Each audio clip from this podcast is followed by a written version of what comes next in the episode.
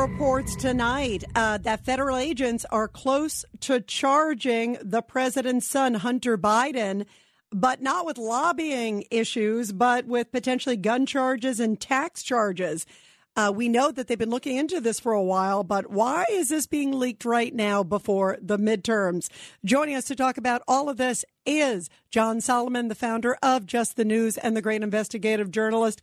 Uh, John, why is this coming out now? And, and what do you make of the fact that it's not anything tied to, quote, the big guy or any of the businesses overseas? Yeah, great. That's a great question uh, for two reasons. First off, uh, there is no chance that there's an indictment imminent. Why? Because this is a politically sensitive investigation, and under the U.S. Attorney's Manual, politically sensitive investigations come to a halt for the 90 days before elections. So there's not going to be indictment or anything happening until after election day unless Hunter Biden voluntarily agrees to some plea deal.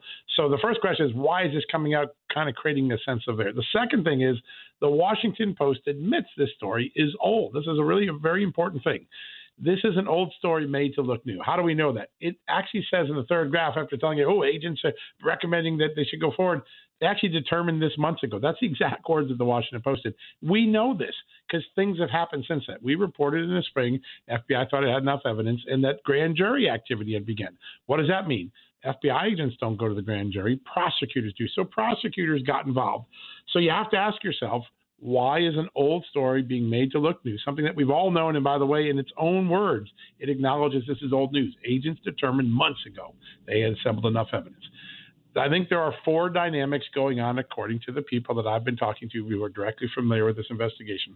The first is over the summer, a lot more new evidence came out that Joe Biden was more involved in Hunter Biden's business dealings, his meetings with foreign partners, uh, in this uh, deal to maybe sell gas to China. He even had a key to one of Hunter Biden's uh, uh business offices where they were doing the China work. So Joe Biden is getting into this story, tries to pull back and suggest, oh, this is just about hapless Hunter Biden and the work he did. Secondly, uh, the FBI has been under a relentless scrutiny for its failures, including some allegations about how it handled Hunter Biden. And this story makes clear the FBI has done its work it's really the prosecutors who are dragging. So there, that's a dynamic I think that's worked. Then between the prosecutors on the front line and the main Justice Department, Justice Department has to sign off on this. There's some tension naturally there.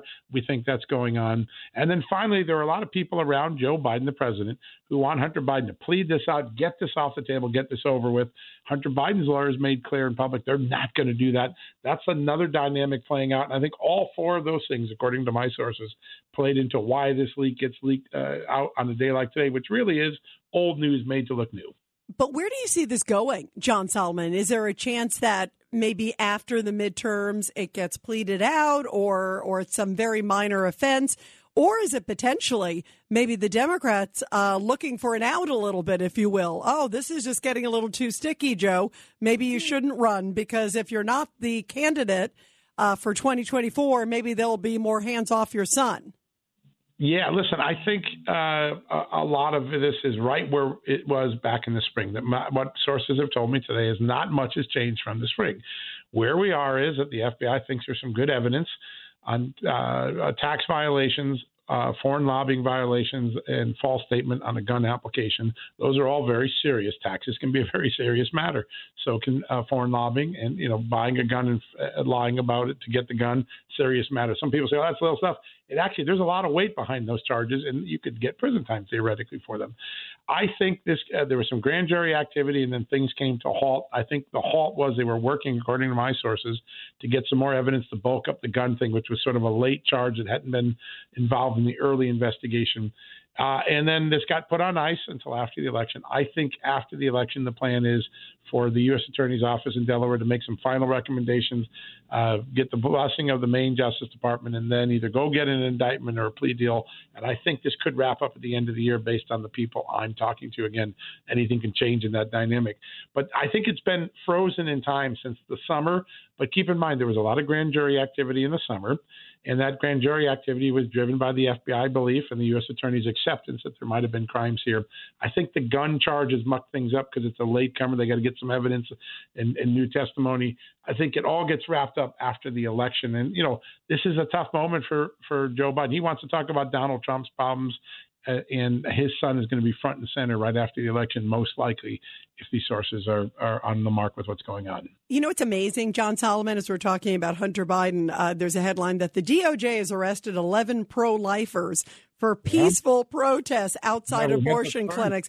They can't wait to hurry up and arrest that.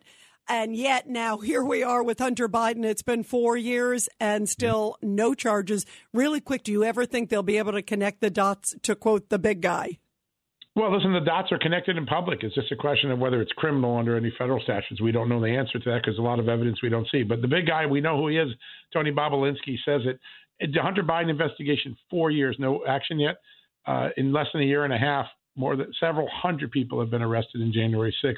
That's why people see a dual system here. Yeah, there so, sure looks like a big, big double standard. Well, I know you are on top of it, John Solomon. Thank you so much. We always love having you here on the show. Thank you, John. Thank you. Have a good night. Thank you very much. John Solomon, the founder of Just the News. This is Greg Kelly for Priority Gold. What does it mean to be America's precious metals dealer? It means that you're in touch with the hearts and minds of those who love this country, value our freedom, and want to protect the future. Priority Gold is that precious metals dealer. They've helped thousands of Americans back their retirement with solid gold and silver. Call Priority Gold at 888-506-6439. Receive free shipping, free storage, a free investment guide, and one of the best purchase experiences in the industry. Call now or go to prioritygold.com.